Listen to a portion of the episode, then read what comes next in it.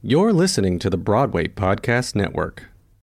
When you need mealtime inspiration, it's worth shopping Kroger, where you'll find over 30,000 mouthwatering choices that excite your inner foodie. And no matter what tasty choice you make, you'll enjoy our everyday low prices, plus extra ways to save, like digital coupons worth over $600 each week. You can also save up to $1 off per gallon at the pump with fuel points. More savings and more inspiring flavors make shopping Kroger worth it every time. Kroger, fresh for everyone. Fuel restrictions apply. Hey everyone, welcome to Page to Stage. A conversation with theater makers. We're your hosts. That's Brian. And that's Mary. Join us as we focus the spotlight back on the theater maker to uncover their process. We speak with folks in the industry that often aren't heard from, such as stage managers, producers, crew members, marketing professionals, and everything in between. We hope you enjoy this episode. Hello, um, my name is Carol Healy, and um, I am an actor, director, and a teacher. Um, I I also design a bit uh, as well, and I've been in the theater for a very long time. I just got a notice from Actors Equity that I've been a member for forty years. Well, wow, made me feel very old. And for all of our listeners out there, Carol was my voice and speech teacher in undergrad, and um, she's been somebody that I wanted on the podcast for for quite some time. So I'm so so excited to have this conversation um, to talk all about your process. I think you have such an expansive now 40 year career, it seems. Um, so I'm excited. But can you begin by describing um, the difference between voice and speech as it's related to the theatrical process? And voice is the actual production of the sound that we make with our bodies. So that would involve breath, you know, first of all. And second of all, it would be that breath then coming up through your instrument and then basically vibrating the vocal folds here in the larynx and then using um, all of the bone and space in the face and the chest to create a resonance, which then sends the sound out into the theater or the space that you're in. Whereas speech would involve diction, enunciation, the, the taking of that reverberating sound and parsing it into bits that we understand as language. So it's not only the production of those sounds, and that's, you know, lips, teeth, tip of the tongue, but it also has to do with now we're getting into the field of interpretation, also emphasis, stress, um, rhythm, the music of your language. And so all of that goes into speech. And voice can sometimes involve um, poetry, and we use text sometimes as, as we teach voice in order to take all of the sound being produced and put it into something. So there is some overlap in the two fields of study. It's just convenient, I think, for most academic and conservatories to separate the two and then in the speech class spend more time actually on that enunciation part and interpretive part. As you were just talking there, I like my the top of my head got like goosebumps, which is such a weird thing to say, but it brought me back to my junior year of college. I totally forgot about this, but I took a voice and speech class as well in college and just hearing you talk about like the voice like that it just completely snapped me back to 2010 or whatever it was um, but i'm curious are there i remember we had like a journal we had to like do exercises every morning as a group but then also she had the expectation of us to do exercises on our own because it was an it was a morning class so she had us do exercises before we got to class and obviously as a group. Are there anything that you that you do in your daily life that you that you would recommend to anybody whether they're an actor really really u- utilizing that tool or not? Because just for sure. context also mary did not go to school for performing. No i did not. I would recommend it to almost anyone that has to speak in life which pretty much includes everyone just because you know there's a book that's written by um, uh, a master voice teacher uh, who just recently passed. Her name is Kristin Linklater, and the book that she wrote is called "Freeing the Natural Voice." And so eh, I think so many of us, you know, as children, if you look at a baby, for instance, in the in the cradle, and babies, you know, are the ultimate egomaniacs. They don't care if you haven't had any sleep. If they want something like food or a dry diaper or to be picked up, they they just let their voices express what they need and what they want.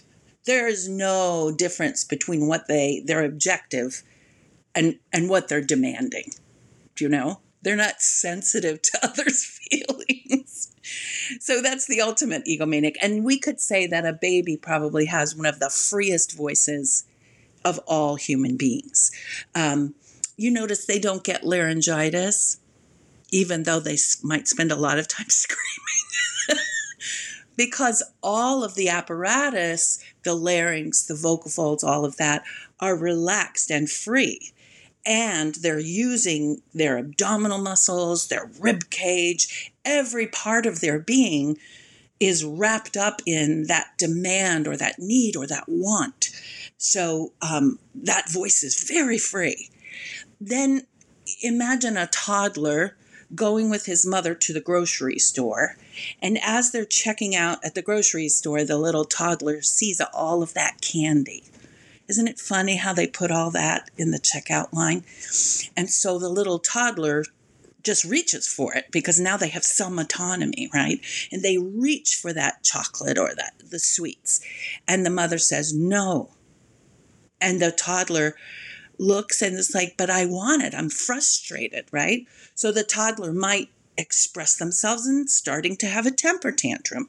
At which point the mother, horribly embarrassed, says, No, be quiet, shh, and starts to hush the child so that it doesn't create a huge public scene. And a lot of people judging the, the mother or the father on their parenting skills. So the great sort of hush begins. And parents begin to use all sorts of techniques and tactics to kind of quiet that child down and teach them what we call self control. Right? And that continues through life. It's not just the parents, it also becomes the teacher, the nanny, the babysitter, the other children which are the really strong. So then you start to get into junior high peer groups, and there's a lot of influence on people to sound a certain way. To either be, you know, if you're in a group of theater friends, you might be loud and expressive, like that's the that's the way we talk in our group. Or let's say you're with a group of kind of like cool kids, and you know, like everybody talks like this and, you know, we like swallow everything back because that's the way we talk. And then you begin to adopt that voice, that speech, that whole way of being in order to belong. Because that's your primary objective when you're a teenager, right? It's just just let me belong. so by the time we get into you know, a university or a conservatory situation, we're to the point where we're pretty much shut down.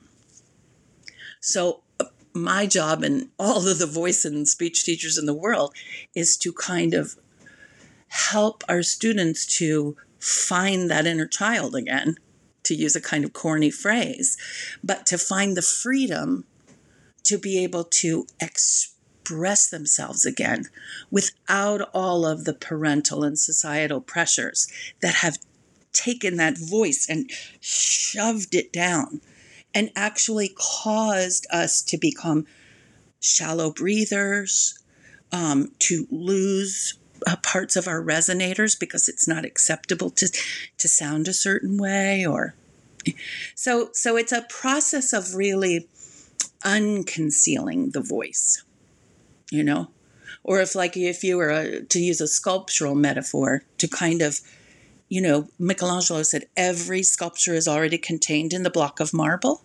It's just a question of unconcealing that shape, you know? And so that's what we have to try and do. And it's very hard. I think also, I mean, maybe I'm wrong, but I feel like at the college level, especially, you're not just dealing with people who are from the same area like you probably are in high school or younger you're having students come from all over the world, even, you know, the country, but even also the world.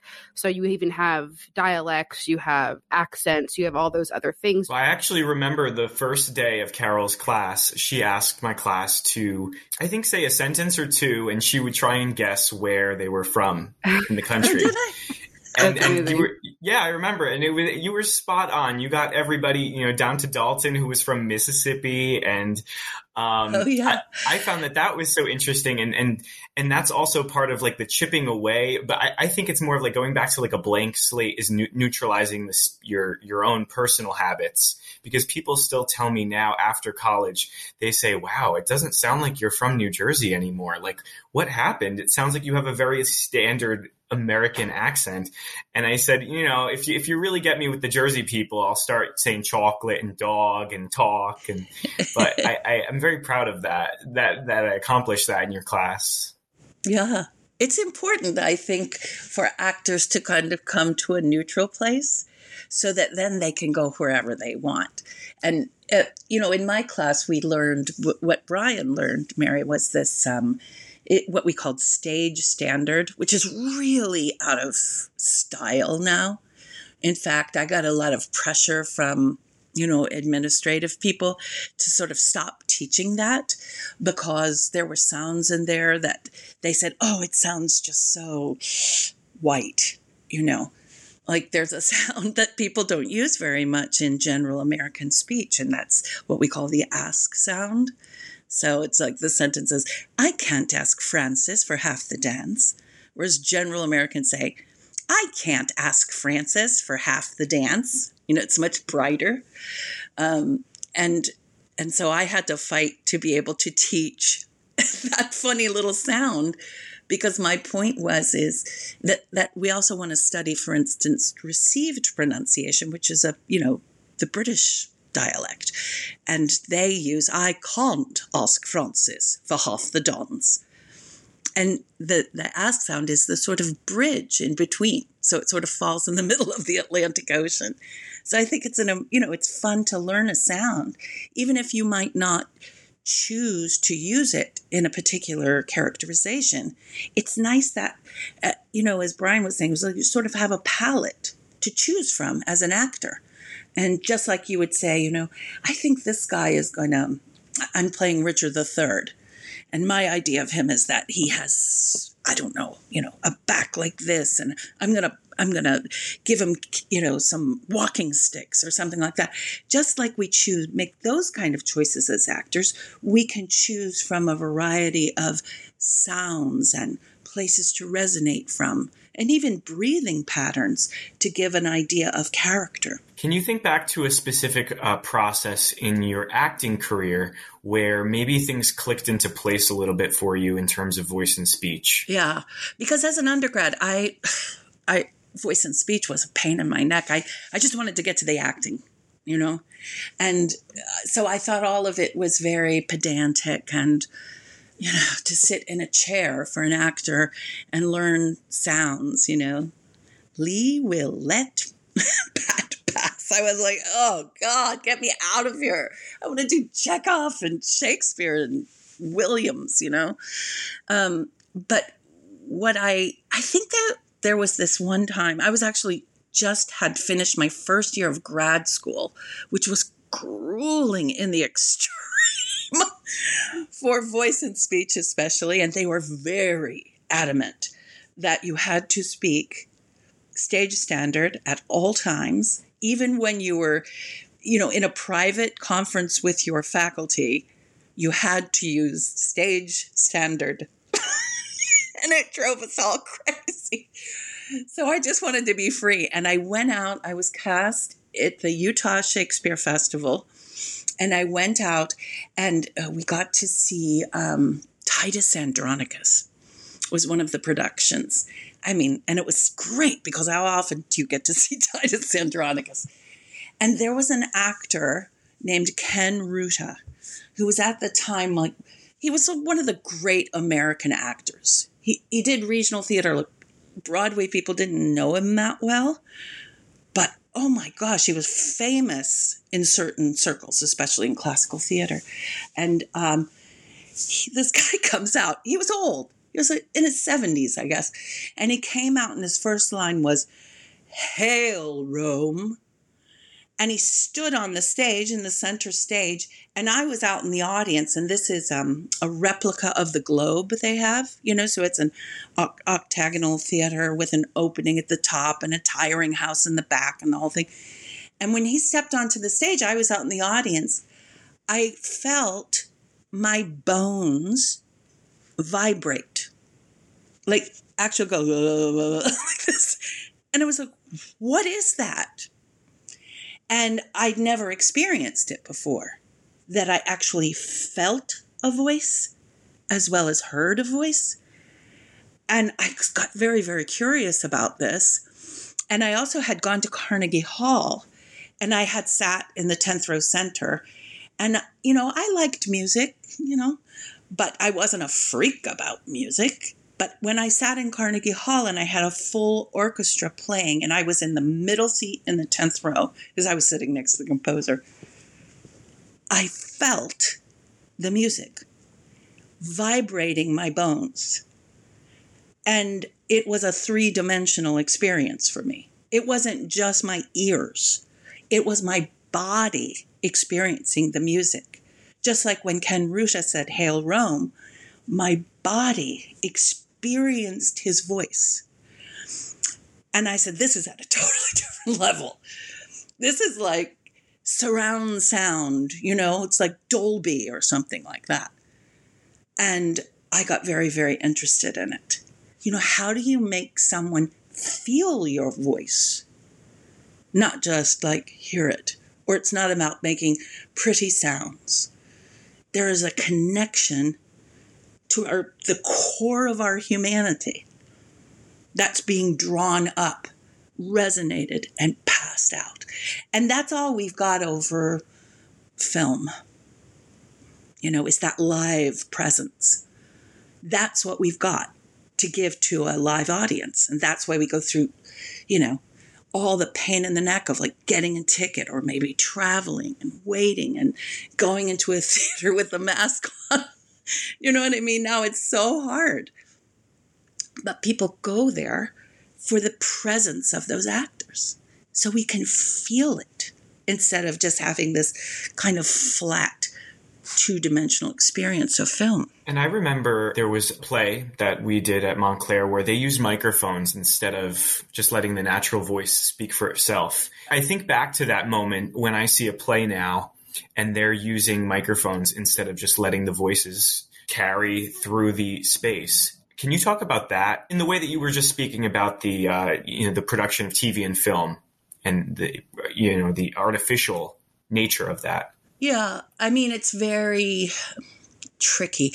It, it also has to do with sound design, which is just I have a I have a friend named his name is Barry Funderburg isn't that a great name for a sound designer?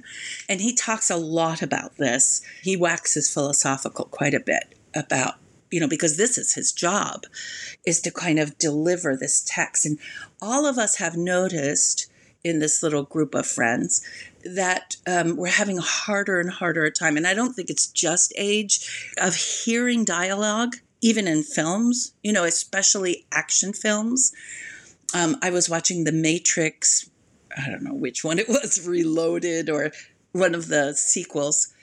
And I was straining so hard. And we have like really excellent uh, sound bar and, you know, with surround sound and speakers, and because my husband is just crazy for that stuff. And I had to go boop, boop, boop, and go up all the way to 47 to hear the dialogue. But then my ears would get assaulted with the bam, crash, boom, and the and the back of you know, that tension filled, telling me what I'm supposed to feel kind of stuff was like blasting me at 47. So I, I spend my time going this with the volume, this with the volume. And so what what that tells me is that we're really being manipulated as audience people. You know, they're telling us this is a very tense moment you know, or this is a moment of dread. I mean, look at the like bottom, butter, butter, butter. I mean, and, and we're like, ah, on the edge of our seats with Jaws, right? If we didn't have that, it wouldn't be just a girl jumping into the ocean and swimming at night, you know? But in the theater, hopefully, we're not manipulating our audience quite so it's so obviously. I think, you know, especially thinking as a director now, there is a certain trajectory that you hope the audience goes on. You want them to go on a journey, especially with the protagonist, the lead character. You're hoping that they walk with Lear onto the heath and welcome that storm on, you know. But that live presence is what is leading us there, hopefully, rather than that manipulative quality of the voice. And so when we use microphones, which I think sometimes, I think we're stuck with that because so little attention has been paid to sound in architecture. So we have a lot of dead spaces now where it's very hard to get a ping back, you know, like theaters aren't constructed for sound like they used to be. Like you look at, if you go into Carnegie Hall, you can really get that sense, or go to the Met. you know, it's like that's a huge orchestra, and those opera singers are singing over, I don't know what it is, 75 piece orchestra. They're not mic'd. You know? A lot of young actors are now coming and saying, well, it allows me to be really subtle and really natural. So I can just, you know, say whatever and kind of mumble it. And there's a lot of that now. This that natu- naturalism, which is of course complete BS. It's um, it's the illusion of naturalism. I mean, what does the actor think? I'm not in a theater, that I'm really in Moscow in 18 whatever. No, it's the we're giving the illusion of naturalism, right? That that's what's happening. Instead of you know my number one job as an actor, number one, especially when I'm speaking the words of William Shakespeare, Henrik Ibsen, Anton Chekhov, etc., etc., Tennessee Williams, Arthur Miller, is that the text is the star. That is what is leading me. That is what I'm using as my objective. That is what I want my audience to experience. Number one. So every single word should be clear as a bell because some tortured sucker like Tennessee Williams labored in pain over I've always depended upon the kindness of strangers. And if it's mumbled, we're not doing it service. You see? So I'm I'm I'm I'm against microphones in general, but I understand that, you know, especially in, in musicals, they're often required. I just hope that sound designers understand that um, the idea is to presence the voice rather than to manipulate the voice. I found it really fascinating when you said that you have maybe more so now than in years past, young performers coming in who use the natural speaking volume or tone. And is that truly the case where, like, over the last recent years, you're oh, seeing sure. more and more of that? And do you think that has oh, sure. I, I wonder if that has anything to do with like the, the the tiktok generation where they're used to speaking to their phone which is you know inches away from their face where they're not having to use it to project or if they're you know becoming more fascinated with the tv film idea of how you know how film and tv actors speak compared to live theatrical performers? I do think all of that is a part of it everything you mentioned uh, and i think it's it's a great observation that you make and i also I think that especially at a certain age, people are very, you know, sort of impressed I would say, by this idea of like, oh, he was so real. You know, ever since basically I would say, the Actor Studio and Marlon Brando, and this kind of uh, turn, especially in American acting, towards, uh, as I'm going to say, the illusion of naturalism, that a lot of people have revered that over someone that, say, like Mark Rylance, who um, they would say, oh, well, he's sort of stylized or something. That he is, um, what would be the word? It's not stylized as much as it's like theatrical, which has become a kind of dirty word for a lot of people. That they think, you know, uh, somebody just kind of talking like this and, and like you strain. Even the way audience. writers are writing now, they're writing to that. Mm. A lot writing of to that, um, and ellipses and and I, I think for instance Vocal in, fry. Oh, the vocal fry. Oh, God, don't don't get me started on that. oh, it's it just to me. It's it's not only hurts me because for me, of course, it's like fingernails on a chalkboard. That sound because it's so terribly unhealthy. So not only is there that element, but it also so sad to me because what it is is it's a swallowing back of communication. So it's you know it's it's a it's a very you know there's no power in it. There's no taking responsibility and saying here's what I need to say to you. But instead it's like well I'm I'm going to say this thing to you, but I'm going to kind of inhale at the same time. So it's like an, it, it's a weird thing. It, it's an inhale at the same time that you're speaking. So you're not exhaling. It's exhausting. Yeah. And and there's no commitment from it whatsoever. You can always pull it further back. You know, but it's that's what it is. It, it's a, it's a variety. It's another version of the upspeak, which you know became so popular in the '90s. Um, because if I speak in declarative sentences, you might disagree with me. You know that would be terrible. So nothing is ever spoken.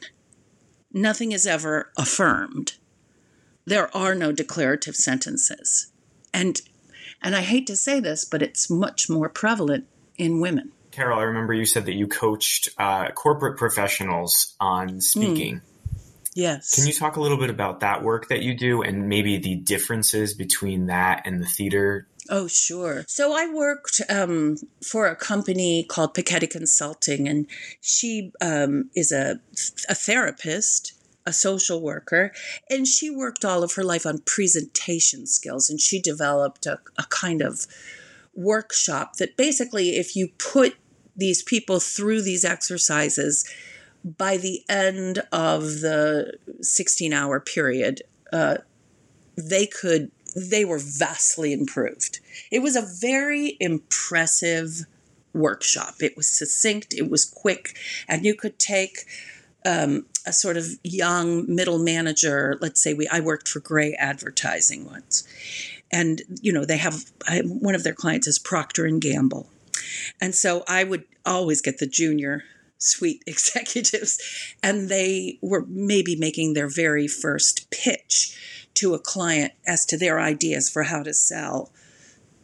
I don't know shampoo, and um, and of course, they relied heavily on PowerPoint. They mostly faced the PowerPoint and clicked and clicked and clicked and read the slides that were up there as if we were incapable of seeing them and reading them ourselves. So it was basically, they were a bore and very, um, you know, mumbling a lot. And uh, so, so we had to, um, we had to bring them up and out of that and and we worked a lot on content as well as you know the voice and speech. Um, it was funny because often i had i'll take for example one, one group that they were hedge fund managers. And young they were uh, it was all men except for one woman. And they all basically made you know over $10 million a year. And they came into the room looking at me like, What the hell are you gonna teach me? You've got on a Banana Republic suit. I'm not impressed, you know? And they were trying to, you know, look at their phones the entire time. So the first thing I had to do was to address the elephant in the room, which was the lack of respect and the lack of commitment to the work, and uh, and get them to put their phones down and commit to the work itself.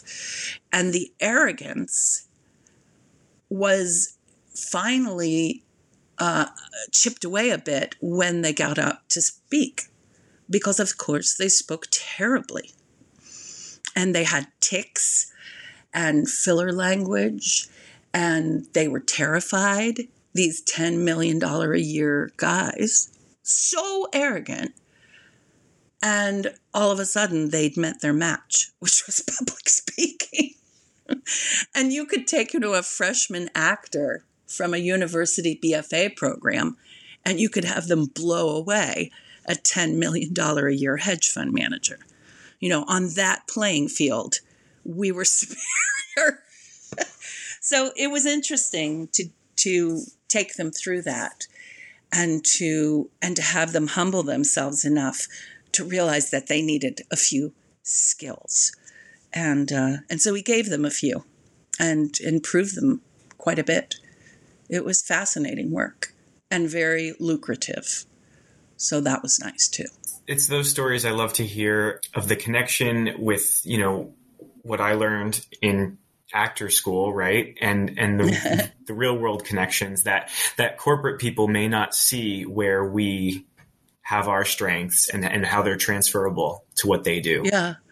I went through a real um a, a I guess I would say like a, my conscience was bothered going into teaching acting because I was teaching people that were going into a profession where their chances for employment were exceedingly low, um, where we didn't need them in the workplace. You know, it's like in the workforce, we had tons of actors, people that were interested. So I had a little crisis of conscience. And then I I remembered an article that when I was temping right out of of grad school, I had to go get a temp job in New York. And I worked for Business Week magazine and I was, you know, editing an article. And the article, this will this will really age me, was before the year 2000. Um, and they were asking CEOs of Fortune 500 companies what they wanted for their workers in the next millennium. And they said this was what their wish list was. Number one, the ability to communicate effectively. Okay. Number two, the ability to state an objective and to understand the obstacles in overcoming that objective. And I thought to myself, well, that's acting 101. And number three was the ability to role play and improvise. And I said, well, that's an actor. So even if these students graduate in four years with a BFA in acting, they can do anything. And I found that's true over and over and over again. As I went through my little temp career, wherever, whatever corporation I landed at would offer me full time employment. And because these are the skills that they required were the very skills that we studied.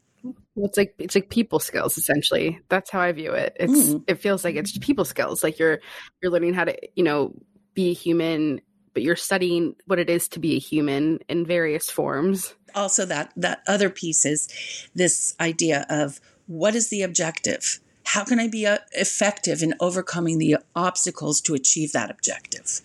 That streamlines everything, you know. So it's a great skill to be able to do that. Yeah, a serious skill. Um, I was going to just pivot a little bit because you were talking about working in the corporate world and training um, those those junior executives. Switching gears a little bit into Shakespeare, something that has always intimidated me. Again, I'm not a performer. Um, my uh, undergrad degree is in is in English literature. Um, so I took a whole course on Shakespeare where we had to read 12 of his plays, which felt as a theater person felt so wrong. So I really struggled with that because I wasn't able to see it, experience it the way that it was meant to.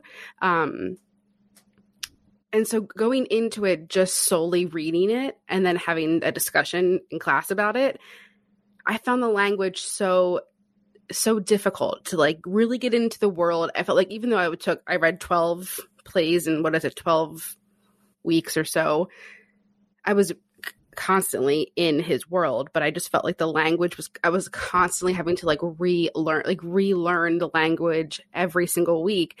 So i'm curious with your experience with working with actors working in shakespeare um how do you how do you advise actors and directors theater makers to really get into the world of shakespeare if it's not their like if it's not their niche? Yeah. Well i think very few people you know, just come to it and find that it's their niche. You know, it's like nobody just can just pick up Shakespeare and start reading it. but soft with light through yonder window breaks. I mean, nobody just picks up that and and reads it like that. So first of all, you know, we the process I use is that we take the first of all the poetry that we learn verse and what is verse and what is its presence doing there. And it, you know, there is a kind of drumbeat underneath Shakespeare that was the reason that I think so many of so many illiterate people, which was the majority of his audience, remember, um, certainly everyone that was standing on the ground, that what they call the groundlings, the common people, they didn't, they weren't English majors. you know, they just liked a really good story, which all of the stories are. I mean, the plots are fantastic if you just take it on that level. But he also wrote in an iambic pentameter, which is this beat, right? It's so so like rap music or or even pops pop music, it's got a certain rhythm to it that somehow gets to us on a on a visceral, non intellectual level. It enters through our emotional core. And so he chose iambic pentameter because, you know, it's unaccented accented. So it's bum, bum, bum, bum, bum, bum, bum, bum. And what is that? The human heartbeat. So he came using language that was on the same rhythm as what was inside of our bodies. So, I mean, now, did the groundlings understand this? That, oh, I see, he's writing an iambic pentameter which imitates the human heart. They didn't understand that. They just, you know, kind of like hip hop or rap. It's like it's got this beat to it that uh, affects us somehow. We don't have to understand it or explain it. And I think a lot of people, because they come to Shakespeare with such fear, and they they are like, okay, I'm gonna I'm gonna do everything I can to understand what they're saying. And because they come to it that way, they don't allow the very basic idea of, oh, it's this old guy and he's got three daughters and he wants to retire. And so, you know, he does this, and oh my gosh, look what happens. I mean, kids would watch that and and figure the story out and not feel stupid that they didn't understand, you know, half of the language. So I start there. I start with the verse and kind of recognizing that rhythm and then after we recognize that rhythm, we start to understand that some words carry more meanings than others, right? And we call that the operative word, you know? To be or not to be. That is the question. And so maybe question becomes more important than to, or that.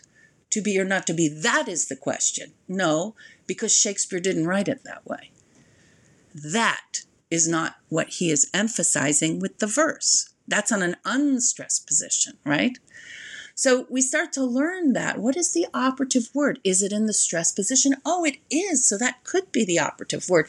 What do you think is the second most? So secondary, tertiary. And then why does it why does he end the verse line there? Because the sentence isn't finished. So we learn to kind of push into the next line. And in so in analyzing this and doing this, what I call detective work, we begin to see how he's constructed this thing. It's like pulling it apart and saying, oh, I see. So this is the foundation, and these are the walls that are holding it up, and this is the roof. And we get into it in a, in, you know, with real curiosity and enthusiasm. And then we can un- begin to understand oh, I see why he wrote it that way. And then we say, okay, so Shakespeare wrote it this way.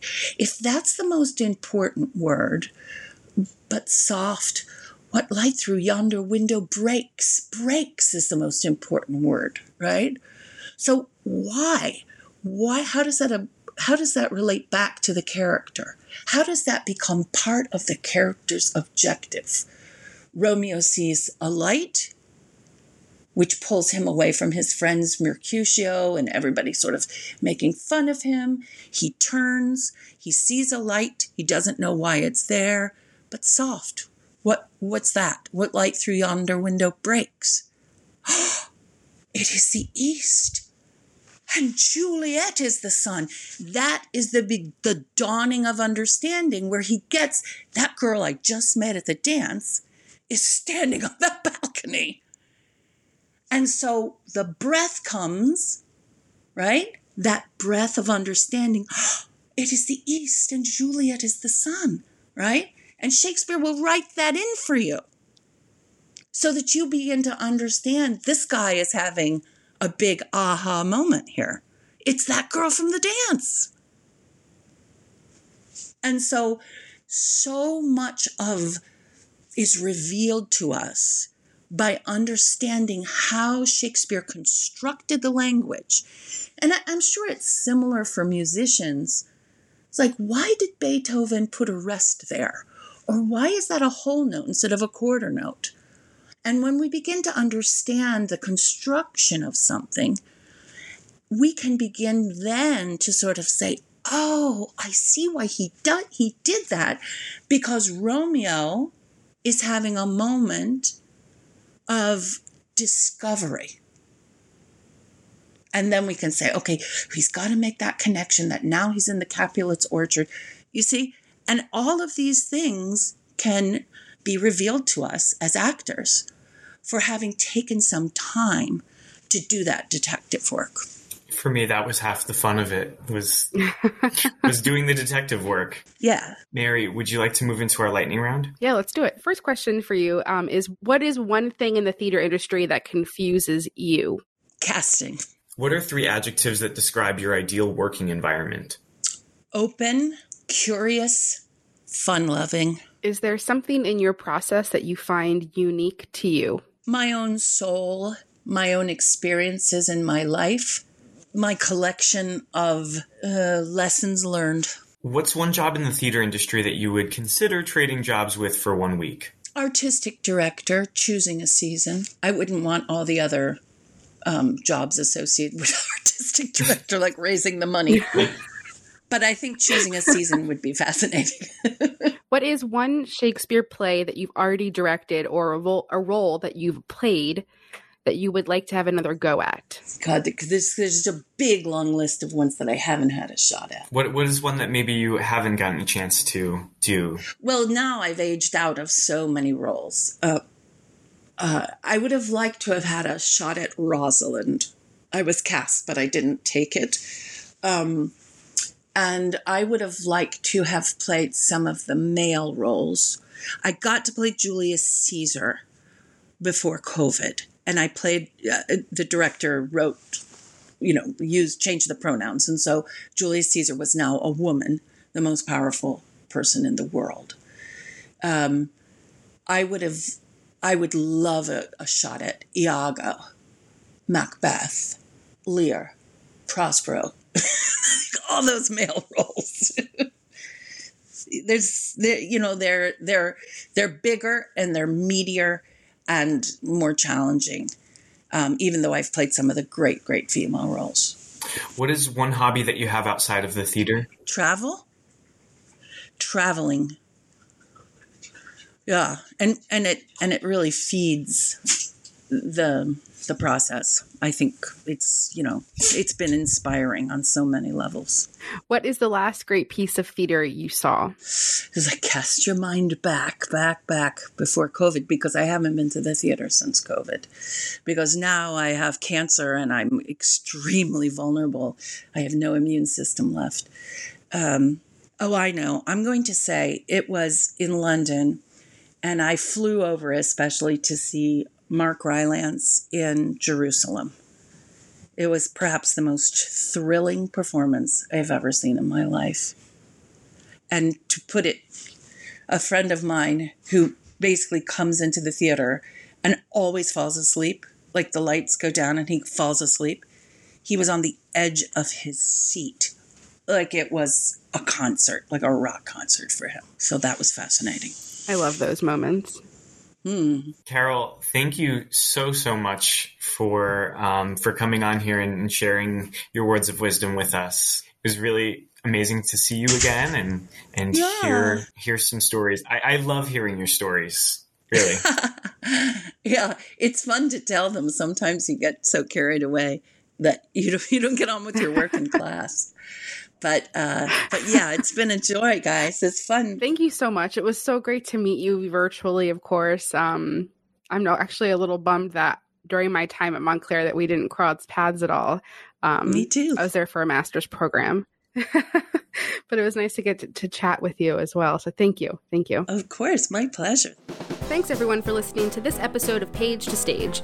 To keep up with us, you can find us on Instagram and Facebook at Page to Stage Podcast. And if you're enjoying these conversations, we would really appreciate it if you could take a couple minutes to rate and review us wherever you're listening to this podcast. Until next time, that's Brian. That's Mary. We'll see you later. Bye.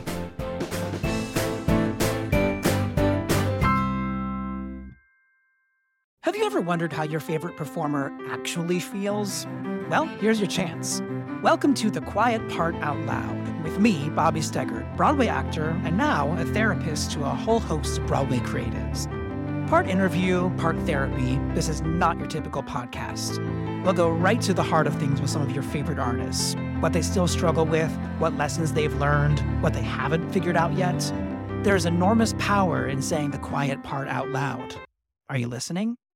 Hey, it's Leslie Odom Jr. here on the Broadway Podcast Network to tell you about the Rise Theater Directory, a program of Maestra Music. Rise is a national online resource designed to connect and empower backstage and administrative and creative theater professionals from underrepresented backgrounds. If you work or aspire to work in the theater community, this can help you find your next project. And if you hire theater professionals, search the Rise Theater Directory to find your next team. Create your profile now and get more information by visiting risetheatre.org. That's theater with an R E R I S E T H E A T R E dot org because only together we rise.